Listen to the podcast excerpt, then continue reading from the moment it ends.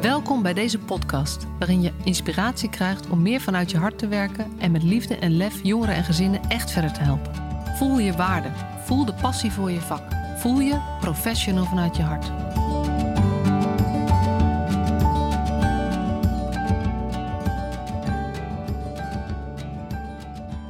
Leuk dat je weer luistert. Een nieuwe aflevering van de Professional vanuit je hart podcast. En je hebt er even op moeten wachten, maar nu eindelijk dan weer een opname met een gast. Ik zat een beetje in mijn studieboek moeras, zoals je afgelopen podcast hebt kunnen horen. En vandaag ben ik eigenlijk al aan het bijkletsen met Frank van Strijen.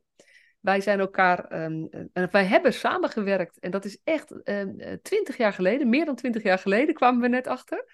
En toen hebben we even samengewerkt bij Timon in Zeist. Maar sindsdien hebben we allebei hele eigen dingen gedaan. En Frank kwam ik tegen op LinkedIn weer. En hij is auteur van, als ik het goed heb, 3 boeken. Jongerenwerk Nieuwe Stijl, Van de Straat, over straatcultuur bij jongeren. En het boek Hoera, ik heb ADHD. Frank doet ontzettend veel verschillende dingen. Hij vertelde net ook dat ondernemerschap voor hem het vehikel is. Dus dat hij heel erg van houdt om als ondernemer alle kanten op te kunnen vliegen. En dat komt ook op een bepaalde manier allemaal samen. Omdat hij de afgelopen jaren een alternatief heeft ontwikkeld, heeft neergezet voor de gesloten jeugdzorg bij zijn eigen woonplek. Het is niet echt een gezinshuis, maar wel gegroeid vanuit een gezinshuis. En ik zei net al tegen Frank, ik weet bijna niet waar we over moeten gaan beginnen. Maar dat is zo heerlijk met iemand, zeg maar met zo'n brein als Frank, dat we gewoon alle kanten op kunnen gaan en het toch energiek blijft voelen. Dus welkom in de podcast, Frank. Dankjewel. Ja. Hey, iedereen krijgt mijn eerste vraag. En dat is, ben jij een professional vanuit je hart? Ja, dat is wel grappig. Toen ik hier naartoe reed, was ik daar een beetje over na aan het denken. Ik denk dat ik uiteraard gewoon volmondig ja kan zeggen. Alleen, ik maak altijd meer de associatie met de buikstrek. Dus ik werk vanuit mijn buik. En daarmee bedoel ik dat ik altijd zoveel mogelijk probeer, hè, wel ten gunste van de jongeren waar ik dan mee werk, om mezelf er echt bij te houden. Dus op het moment dat ik in contact sta met een jongere of met het systeem van een jongere, dat ik ook altijd probeer terug te halen van, hey, wat gebeurt er nu in mij en wat doet dit met mij? En wat zegt dit over het gesprek of wat zegt dit over de jongeren of het systeem wat ik tegenover me heb? Dus dat ik probeer in de resonantie in mezelf, dus mezelf er heel erg bij te houden. Maar dan wel ten dienste van de jongeren. Dus ik neem niet zomaar mijn eigen emotie ongefilterd mee, omdat ik mezelf zo lekker belangrijk vind. Ja, ik vind het een hele mooie beschrijving. En volgens mij komt dat best wel overeen met wat ik ermee bedoel. Ja. Weet je bent jezelf gewoon je eigen belangrijkste instrument. Klopt. Dus je moet wel, en dat betekent ook, je bent ook niet iemand die zomaar voor de lol even een instrument speelt, maar je bent ook nog een professionele muzikant, zeg maar. Dus wat jij beschrijft is, ik gebruik mezelf als instrument, maar wel met een professioneel filter eroverheen. Maar wat ik nu voel, wat ik nu merk, wat ik nu wil doen, is dat mijn dingetje of dien ik daarmee ook echt die ander? Ja, en wat daar voor mij dan ook nog wel bij komt, is naast inderdaad al je vakkennis en het up-to-date houden van je inzichten en noem maar op, dat je dus ook jezelf als instrument steeds up-to-date houdt. Dus hoe goed gaat het dan ook echt met me?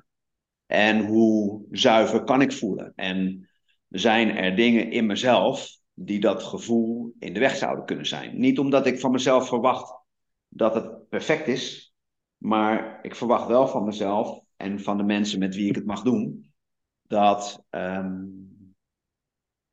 het zo goed mogelijk met me gaat. Zodat mijn eigen gevoelsleven en mijn eigen gedachtenwereld en de connectie tussen die twee, dat zo goed mogelijk gaat. En dat dat weer ten dienste dan komt van de jongeren of de professionals waarmee ik dan optrek, rondom de jongeren. Ja. En hoe doe je dat dan? Dat up-to-date houden van jezelf? Nou, weet je, ik kwam er bijvoorbeeld achter, zo een behoorlijke tijd geleden, zonder meteen helemaal alle details van mijn privéleven daarin mee te willen nemen. Maar ik heb zelf best wel ook wel een wat ingewikkeldere start gehad in het leven. En opgegroeid in een gezinssamenstelling met een wat autistische vader en een emotioneel een labielere moeder, om het maar even zo te zeggen. En vooral die combinatie van die twee, die organiseerde wel dat de opbouw van mijn persoonlijkheid best wel wat overleefstrategieën kenmerkte.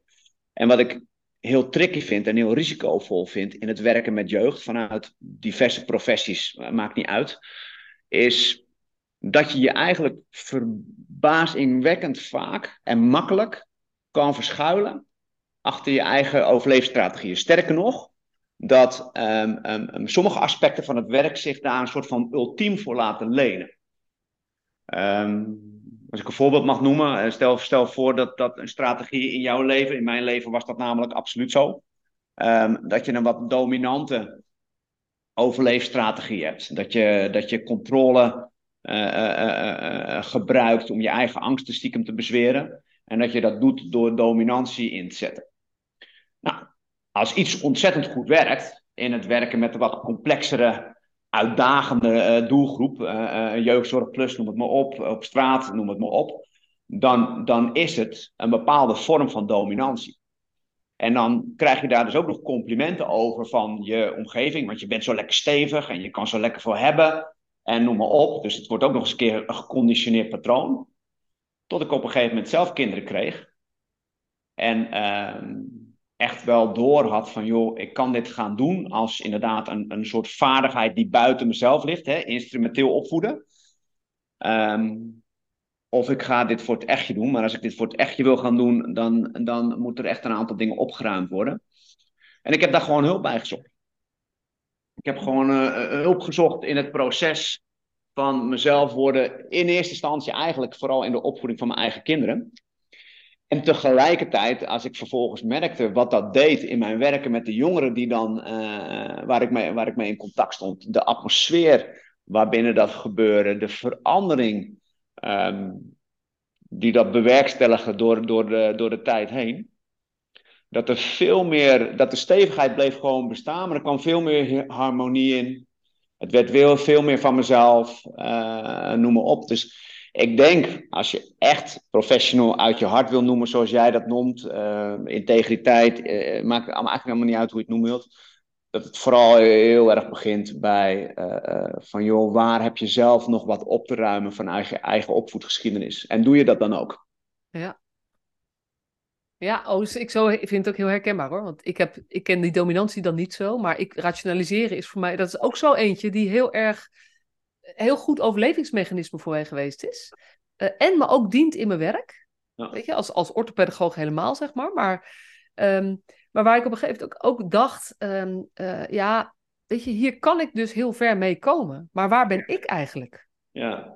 Dus, en ik denk dat net zoals dominantie, maar ook rationaliseren is in de tijd waarin we eigenlijk geacht worden om alles te analyseren, op te schrijven, dingen. Ja, dit is een prachtig overlevingsmechanisme om eigenlijk toe te dekken dat je er zelf niet helemaal bent. En je krijgt nog complimenten voor ook. Ja, en wat ik zo riskant vind, Marcia, is het mes snijdt in negatieve zin van het woord een beetje aan twee kanten. Dus er zijn heel veel verschillende overleefstrategieën die prachtig passen in het werk. Nou, dat is risico nummer 1. En risico nummer 2 is dat je heel makkelijk vervolgens van je omgeving daar allerlei complimenten over krijgt, die dus het patroon extreem conditioneert. Ja. Extreem conditioneert. Ja. Je krijgt zo onwaarschijnlijk veel, ik tenminste wel, aaien over je bol, als ik het zo mag noemen, voor wat je doet met en rondom jeugd. Vooral als dat gaat over de wat complexere doelgroep. De doelgroep die makkelijk in het nieuws komt vanwege grensoverschrijdend of crimineel gedrag. Op het moment dat je daar wat mee kan, nou, dan hoor je al snel, ook in het professionele wereldje, tot de minderheid. Ja. Dus je wordt heel snel als het ware op een voetstuk gezet. Ja, weet je, en dan om dan nog inderdaad voor jezelf te zeggen van, joh, maar hoe leuk mensen het ook vinden en hoe goed het ook gaat, het maakt niet een volledig contact met mezelf, in de zuiverste zin van het woord. Ja. En dan nog gewoon zeggen van, joh, weet je, niemand ziet dit. Ja. Weet je, ik kan dit gewoon zo blijven doen. Niemand gaat dit merken. Ja. Ja. Wat heb je dat ervaren? Dat je dan op een voetstuk gezet werd? Ja, enorm, enorm. Ja. En weet je, en dat heeft een beetje te maken met nou ja, we kennen elkaar dan uit de Timon-periode. Na die tijd ben ik het jongerenwerk ingestapt. En dat begon in Rotterdam. Eerst in de Millingsbuurt en daarna in de Rotterdamse wijk Spangen. En ik was daar nog niet zo heel lang actief. En toen werd ik in een... ik weet niet of je dat nog kan herinneren. Was dus inderdaad 2003, 2004. Toen kwamen er allerlei verhalen in de media, in de krant, over de Rotterdamse groepsverkrachtingen, de kelderboxverkrachtingen. En nou, dat waren mijn jongens. Ingewikkeld genoeg kwam ook het slachtoffer, of de slachtoffers, bij mij uit de groep. En ik werd daar, omdat ik nou ja, dingen gehoord had, werd ik daar een soort van indirect bij betrokken als getuige. Maar wat vooral gebeurde is dat toen de media erachter kwam dat nou ja, ik daar een bepaalde betrokkenheid bij had vanuit mijn professie. Toen, op een gegeven moment stonden er zelfs journalisten voor het jongerencentrum. En ik heb toen in een overleg met de organisatie waarvoor ik werkte, heb ik toen nou ja, deelgenomen aan een aantal programma's, tv-programma's. Nou ja, dat zette natuurlijk enorm in de kijker. En toen ik op een gegeven moment in 2009, denk ik, of zo, mijn eerste boek schreef over straatcultuur,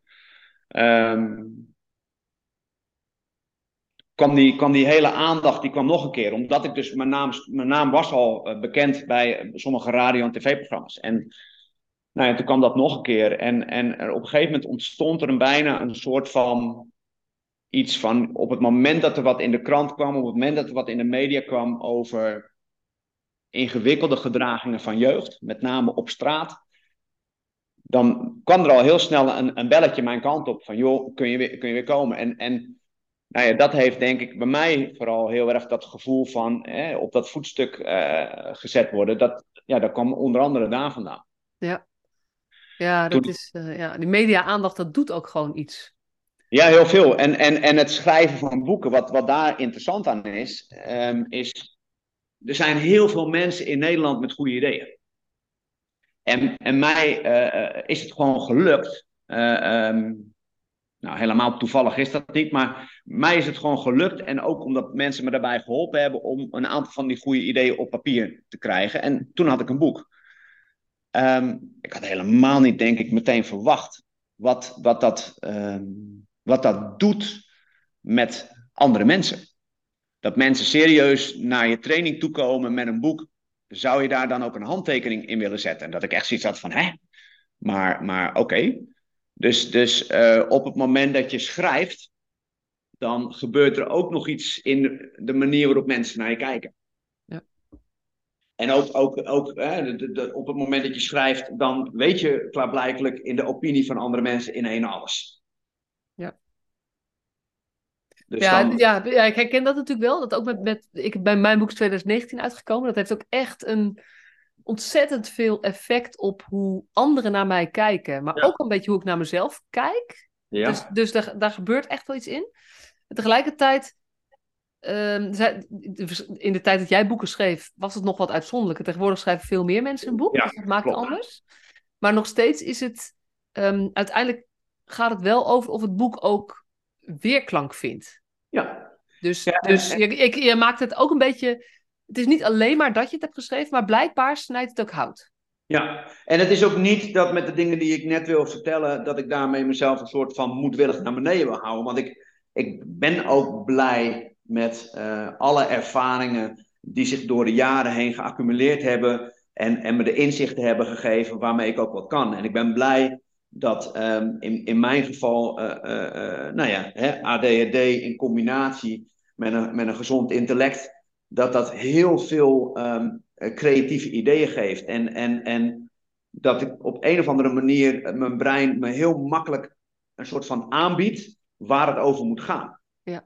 Dus ik ben me er bewust van dat de boeken inderdaad voor de mensen die met dat onderwerp aan de slag zijn, dat ze daar ook daadwerkelijk wat aan hebben.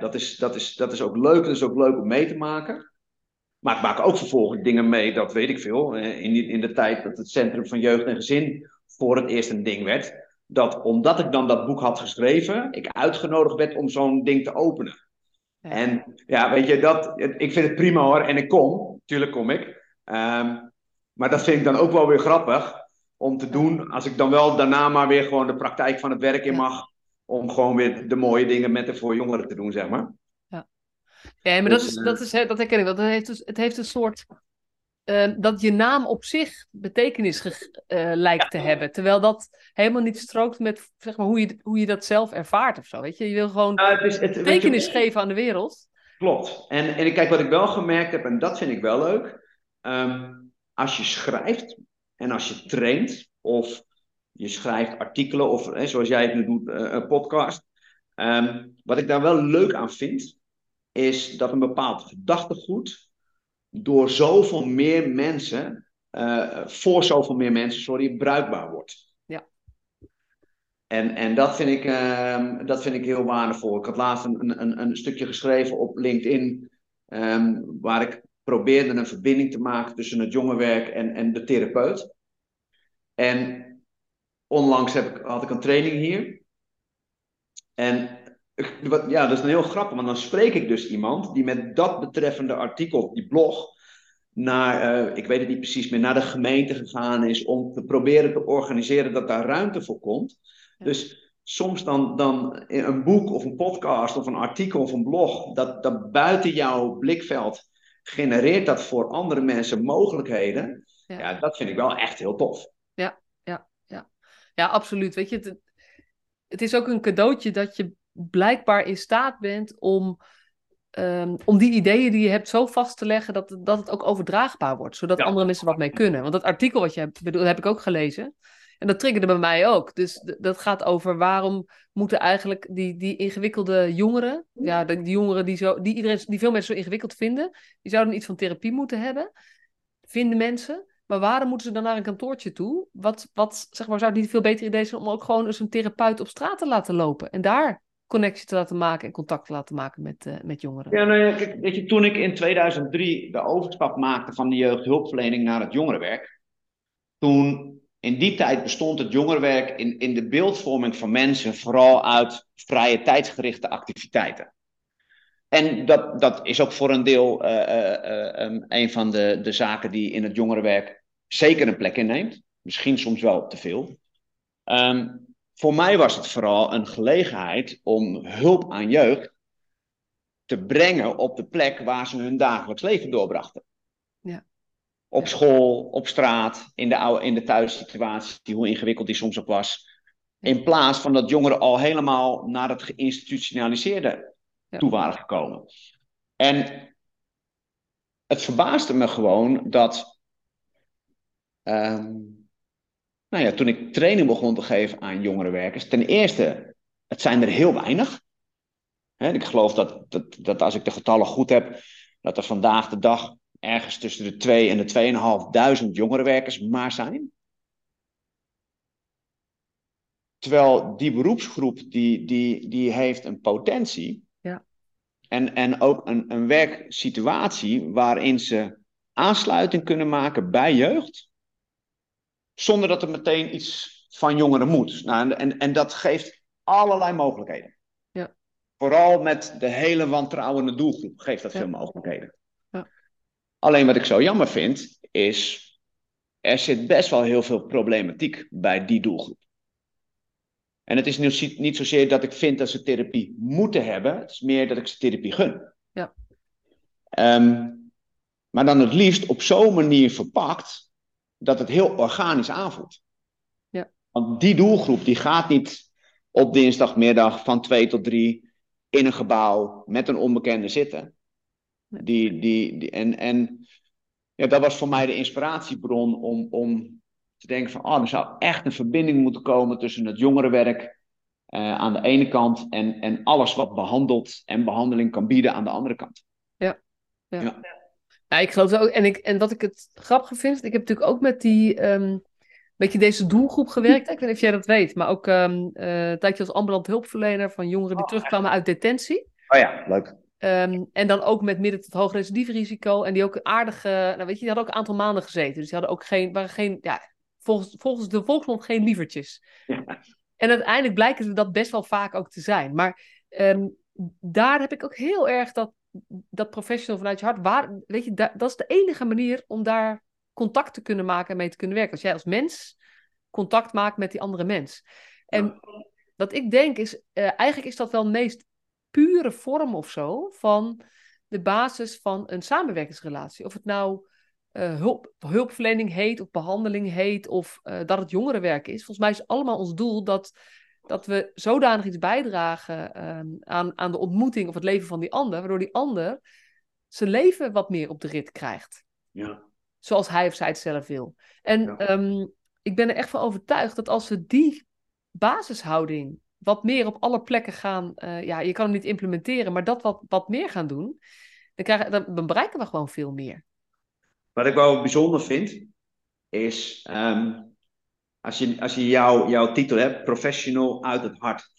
Wat ik soms zo interessant vind aan bepaalde beroepsgroepen binnen het werken met jeugd. Nou, de jeugdzorg is, de jeugdhulpverlening, het jongerenwerk, noem maar op. Ik vind soms de professionaliteit niet professioneel genoeg. Dan heb ik het over met name het kennisgebied. En ik vind het de verbinding en de normale omgangsvormen, die vind ik weer niet verbonden en normaal genoeg. Ja. En het lijkt wel alsof de groep mensen die het accent legt op verbinding en normaliteit, het hart als je dat zo wil noemen, dat ze een beetje wat weerstand hebben of wat weg willen blijven van de kenniskant van het verhaal. Ja. En de mensen die zeggen, nee man, je moet juist je ingraven in de kenniskant van het verhaal en elke nieuwe ontwikkeling, daar moet je van doortrokken zijn en noem maar op. Ja. Die lijken, en dan weet ik dat ik generaliseer, hè, want er zijn heel veel gelukkige uitzonderingen dagen later, maar die gemiddeld genomen lijken die wat meer juist weer bij die verbondenheid en de hartskant van het verhaal weg te willen blijven. Terwijl, dat zit denk ik dan ook gewoon maar een beetje in mijn persoonlijkheid besloten. Ik hou ontzettend van kennis. Ik ben echt een kennismonster. Ik lees niet zo heel makkelijk boeken vanuit mijn concentratie-uitdagingen. Maar artikelen daarentegen, dat is echt hersenvoer. Dus het loopt vrij makkelijk om nieuwe kennis tot me te nemen. En in het contact vind ik het heel prettig om daadwerkelijk er echt te zijn. En ook mee te maken dat de jongen er echt is. Ja. Maar ik heb ook veel trainingen gegeven. Maar een aantal trainingen gegeven aan jongerenwerk, straathoekwerk. Ja. Dus ik herken precies wat je zegt.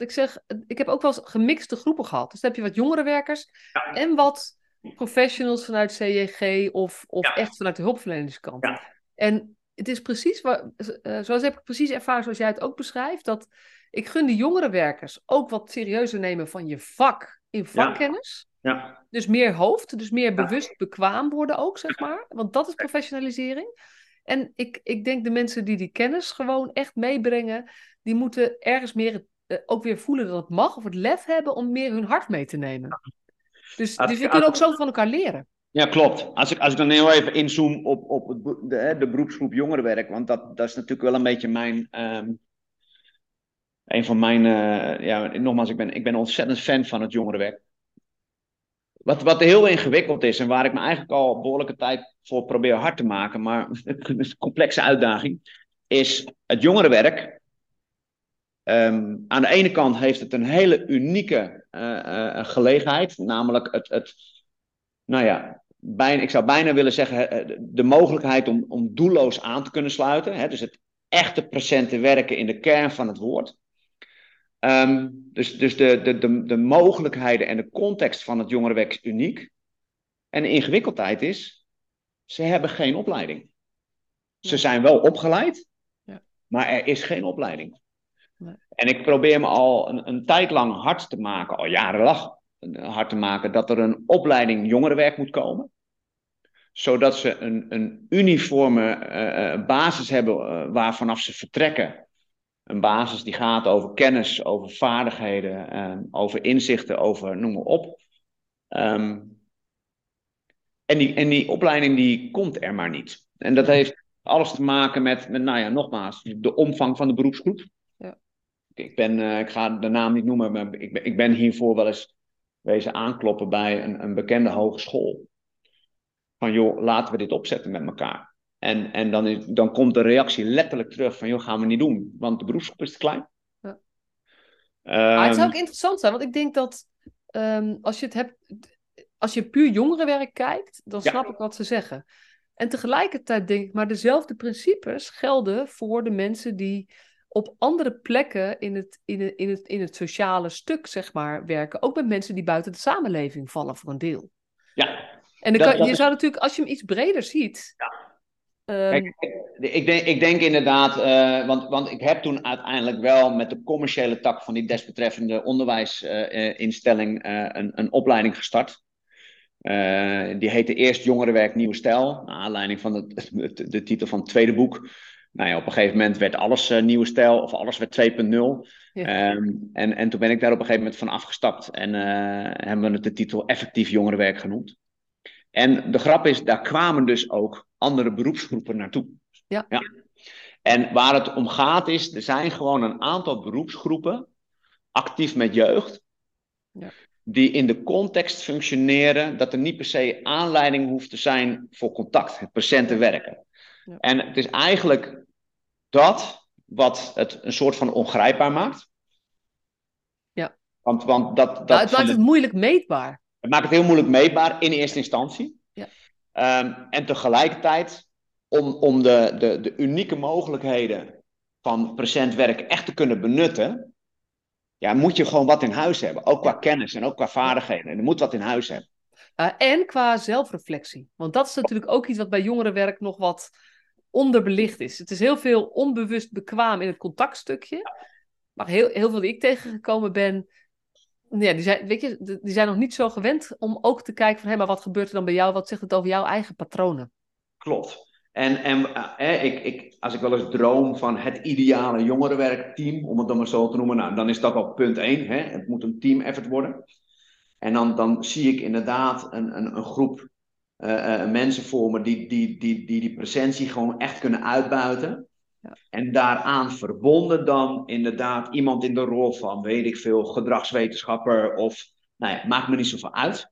Die aan de ene kant dan een duiding kan geven aan alles wat die jongerenwerker dan meemaakt op straat en meemaakt in het contact met jeugd. Maar die dus ook in de gaten houdt hoe het met die jongerenwerker zelf gaat. Ja. Want, weet je, er zijn heel veel beroepsgroepen rondom jeugd die het niet makkelijk hebben. De leerkrachten hebben het vaak best wel ingewikkeld... noem maar op, maar het jongerenwerk die lopen soms risico's en die zitten soms in situaties waar zonder dat ze heel veel instrumenten in handen hebben om daar heel sturend in te zijn, want je hebt niet een deur waar je een jongere achter kan parkeren zoals in een gevangenis, of je hebt niet, nou ja, noem maar op. Dus die jongerenwerker die moet het echt helemaal met zichzelf doen. Ja, weet je, ik denk op het moment dat je daar een team effort van kan maken en zo'n team wordt begeleid, ja, dat zou fantastisch zijn, joh. Ja, en ik denk dus, we hebben natuurlijk, het gaat nu vaker over mensen met overlastgevend gedrag. Ja. Dat wordt heel algemeen beschreven, die vallen niet onder het jongerenwerk, maar iets van bemoeizorg, zonder het stukje zorg, zeg maar iets van betrokkenheid bij mensen die niet... vanuit zichzelf hulp gaan zoeken bij bepaalde dingen waar ze tegenaan lopen. Ik denk dat dezelfde dynamieken spelen. En ik gun ook de mensen die met hen moeten werken... eenzelfde soort basis. Klopt. Toen ik de presentietheorie of de presentieleer van Andries Baart tegenkwam... ik heb dat in mijn boek ook weggeschreven als een van de kernmethodieken... of misschien is het meer wel een visie in plaats van een methodiek... maar Baart maakt het natuurlijk op een gegeven moment wel methodisch... Toen ik die kennis onder ogen kwam, toen dacht ik van ja, maar dit beschrijft wat, nou ja, waar in ieder geval de jongerenwerker zoveel gelegenheid voor heeft. Maar de grap is, op mijn trainingen kwamen dus ook wijkagenten. Precies. En op het moment dat ik met hun doorsprak, Dan kwam ik sommige wijkagenten tegen die op een hele autodidacte wijze, zonder dat ze door hadden dat het een naam had, de presentietheorie toepasten. Ja. Ja. Met fantastische effecten. Alleen, wat zo jammer is, is als je onbewust bekwaam bent, dan ben je soms net een vergiet. Ja. Dus je kunt heel mooi in een bepaalde situatie komen die heel kansrijk is. Maar om dat dan vast te houden en al die kansen ook daadwerkelijk te benutten, is het gewoon simpelweg nodig om dingen soms in een methodisch proces te gieten, waarbij je heel goed doorhebt wat je op welk moment aan het doen bent en hoe zo'n proces zich ontwikkelt en wie je daarbij nodig hebt op welk moment en nou ja, et cetera, et cetera. Ja. En dat vind ik soms zo jammer van mensen die intuïtief sterk zijn, die autodidact zijn, die nou ja, vooral met het hard werken en daar niet een bepaalde basis onder hebben, er gaat zoveel verloren. Ja, er gaat veel verloren. Ja. En wat ik zelf ook zie, dat dit werkt heel vaak goed, maar als het niet goed lukt, hebben deze mensen ook heel weinig om op terug te vallen. Om te gaan kijken, hé, maar wat maakt nou dat het hierin niet lukt? Ja, en dat ze daar soms ook eigen blinde vlekken bij hebben. Ja. Terwijl ze de capaciteiten in huis hebben. Alleen het bewustzijn is nog niet groot genoeg. Klopt. En het risico wat er is, is dat mensen last krijgen van wat ik dan altijd maar noem de magische duim. En wat ik met de magische duim bedoel is, we kennen allemaal, of tenminste allemaal, je kunt je een voorstelling maken bij de volgende situaties. Neem even een kind van een jaar of 3, misschien 4, die nog een beetje dat magische denken heeft, die dan in een kinderwagen voor de stoplicht staat. En toevalligerwijs, op het moment dat het kind de duim uit de mond haalt, springt het licht op groen. Ja. En dat kind denkt, ik heb een magische duim. En als dat per ongeluk zich 2 of 3 keer nog herhaalt, dan weet het kind het zeker, ik heb een magische duim. Ja. En als het daarna niet meer lukt, dan gaat het kind denken van, oh, ik heb hem niet op de goede manier in mijn mond gestopt. Of ik heb hem niet. Mijn kind blijft volhardend in de gedachte, ik heb een magische duim. Ja.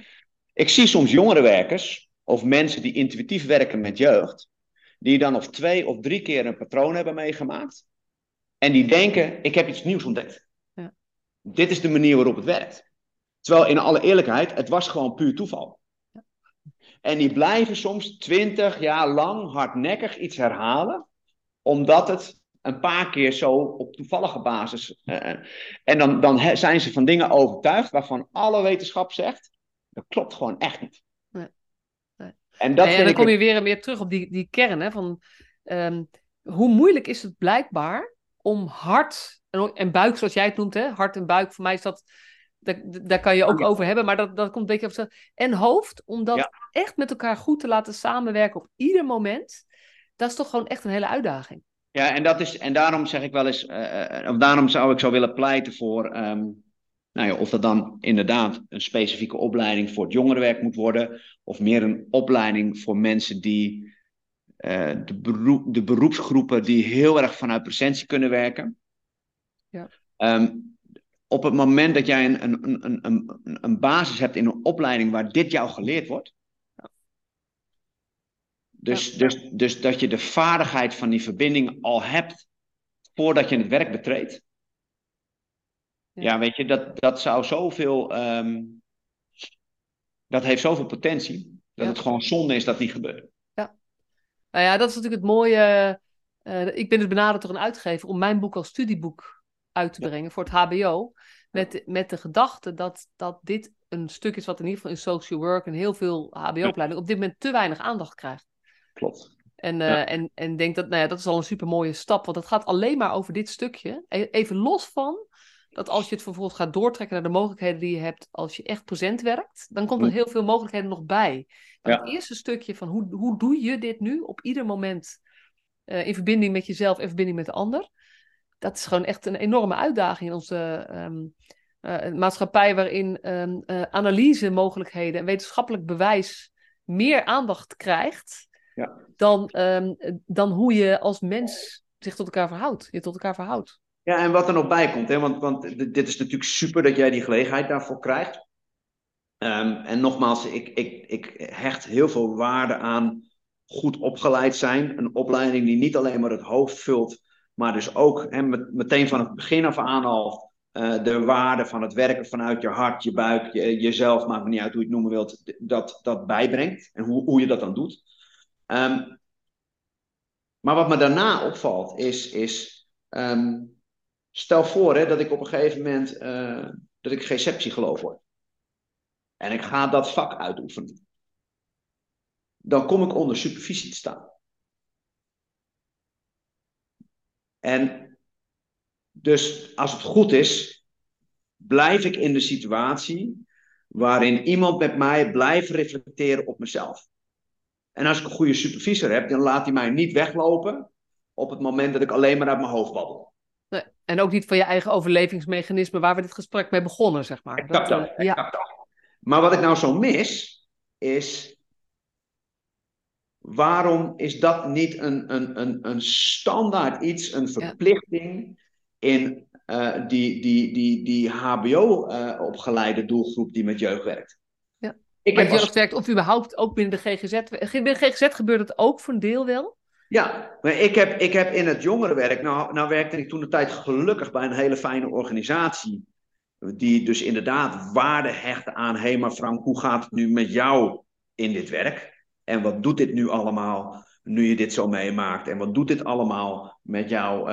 Dat je, inderdaad, hè, wat ik zei, dat mijn eerste schreden in het jongerenwerk werden meteen gekenmerkt door die betrokkenheid bij die kelderboxverkrachtingen. Nou, dat was voor mij ook allemaal heel erg nieuw. Dat was niet iets wat ik al eerder meegemaakt had. Er zijn zoveel jongerenwerkers en andere actieve professionals die vanuit presentie in het domein van jeugd of de gezinssystemen rondom jeugd actief zijn, die zich daar zo ontzettend eenzaam voelen. En niet alleen maar eenzaam in de professionele context, hè, maar op een gegeven moment ook eenzaam ten opzichte van je eigen vrienden, je eigen familie, bijna je hele kennisverhaal. Ik heb meerdere malen meegemaakt dat ik in een sociale context was. Maakt niet uit, een etentje, een restaurant of wat dan ook. En dat je op een gegeven moment eigenlijk bij jezelf jezelf hardop hoort denken van, joh, hoe zou het nu met mijn jongeren zijn? Maar dat niet alleen, dat ook het besef dat bijna iedereen om je heen in zo'n restaurant geen benul heeft. Maar echt geen benul heeft. En dat hoeft ook niet per se, maar toch. Wat er zich in de prullenbak van de maatschappij zich afspeelt.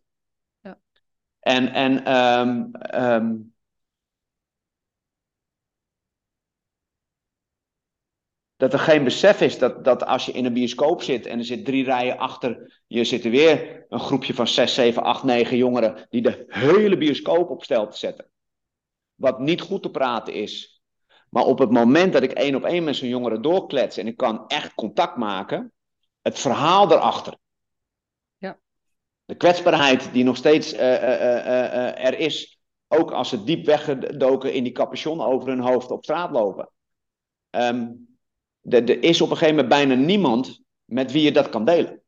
Nee, dat herken ik ook. Ja. En het maakt die professional, het maakt die jongerenwerker, maakt het super kwetsbaar.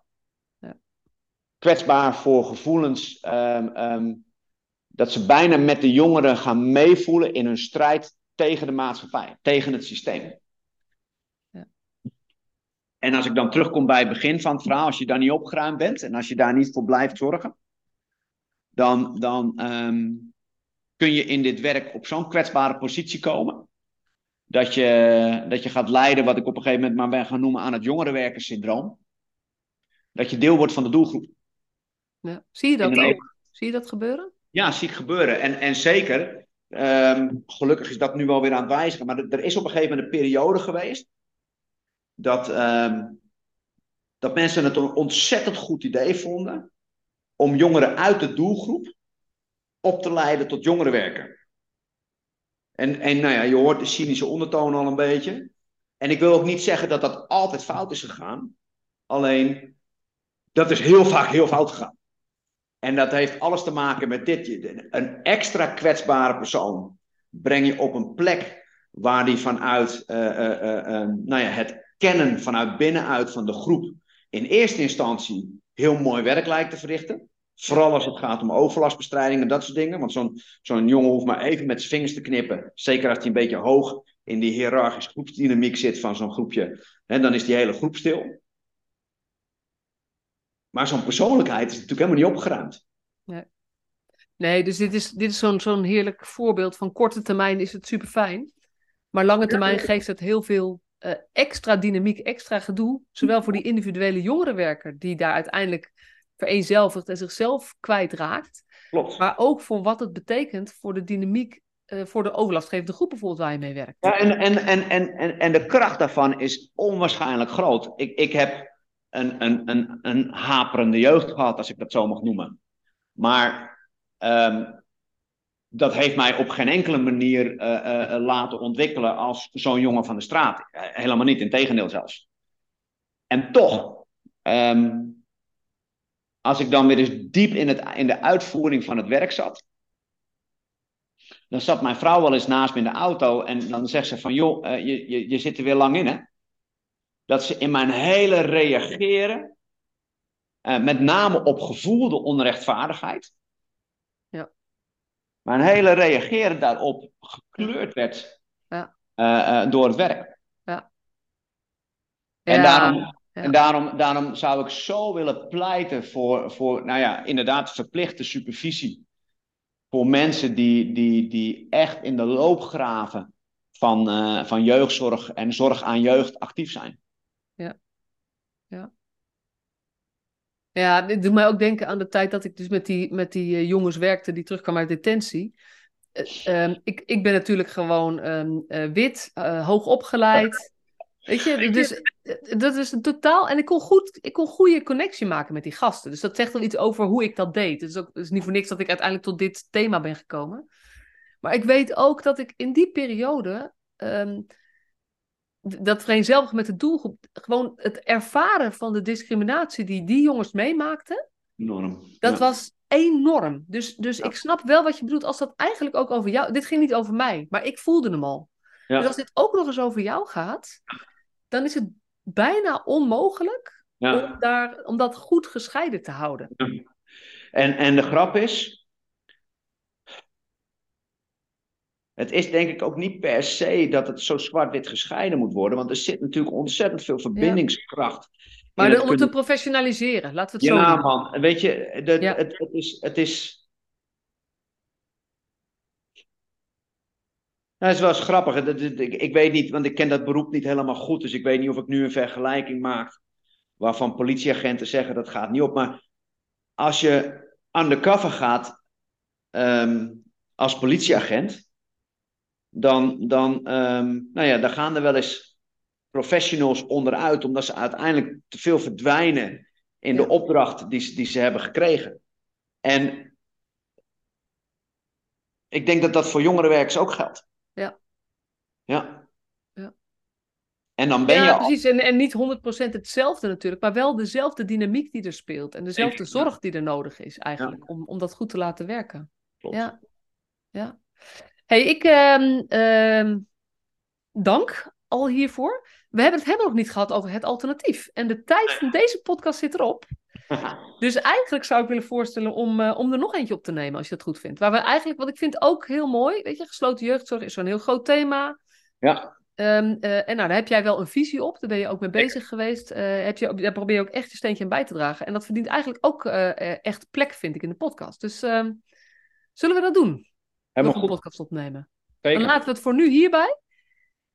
Als er nou één ding voor jou het belangrijkste is aan dit hele verhaal rondom jongerenwerk, hè? En dan niet zozeer een oproep richting politiek of zo, maar de luisteren professionals. Ja. Wat zou dan je advies zijn? Of wat zou je ze mee willen geven als belangrijkste van alles wat je hebt gezegd?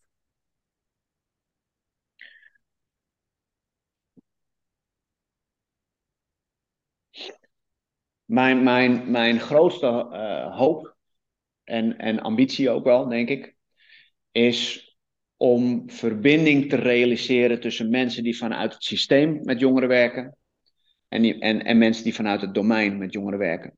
Als die twee werelden mooi en goed aan elkaar aangehaakt zijn en blijven, snappen dat ze allebei bestaansrecht hebben, dat ze allebei een specifiek specifieke karakteristieken hebben en in specifieke dingen goed zijn, als die twee werelden goed zouden kunnen samenwerken rondom de jongeren, dan zouden we zoveel effectiever en duurzamer kunnen zijn in onze jeugdzorg, in onze zorg aan jeugd, in onze hulpverlening, in alles wat we dan ambiëren voor kwetsbare jongeren. Ja. Dus als jij werkt met jongeren, ga eens kijken wie zijn er nog meer. Zijn er ook mensen met wie ik minder automatisch te maken heb? Klopt. Want daar kan ik juist ook van leren. Precies dat. En dat geldt zowel van jongerenwerkers als voor de hulpverlenerskant. 100%, absoluut. Ja. Oké, dank Frank. Graag gedaan.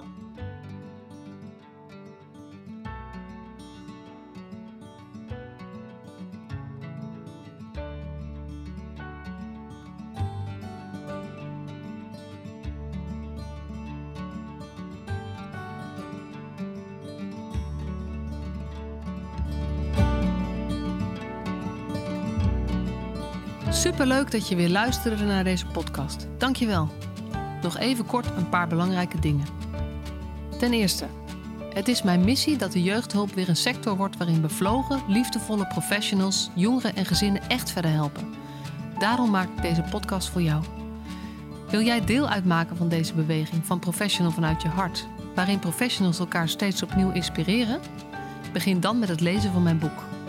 Je kunt de eerste hoofdstukken helemaal gratis lezen. Ga naar professionalvanuitjehart.nl/boek. Ten tweede, wil je alle podcastafleveringen overzichtelijk onder elkaar? Abonneer je dan op deze podcast.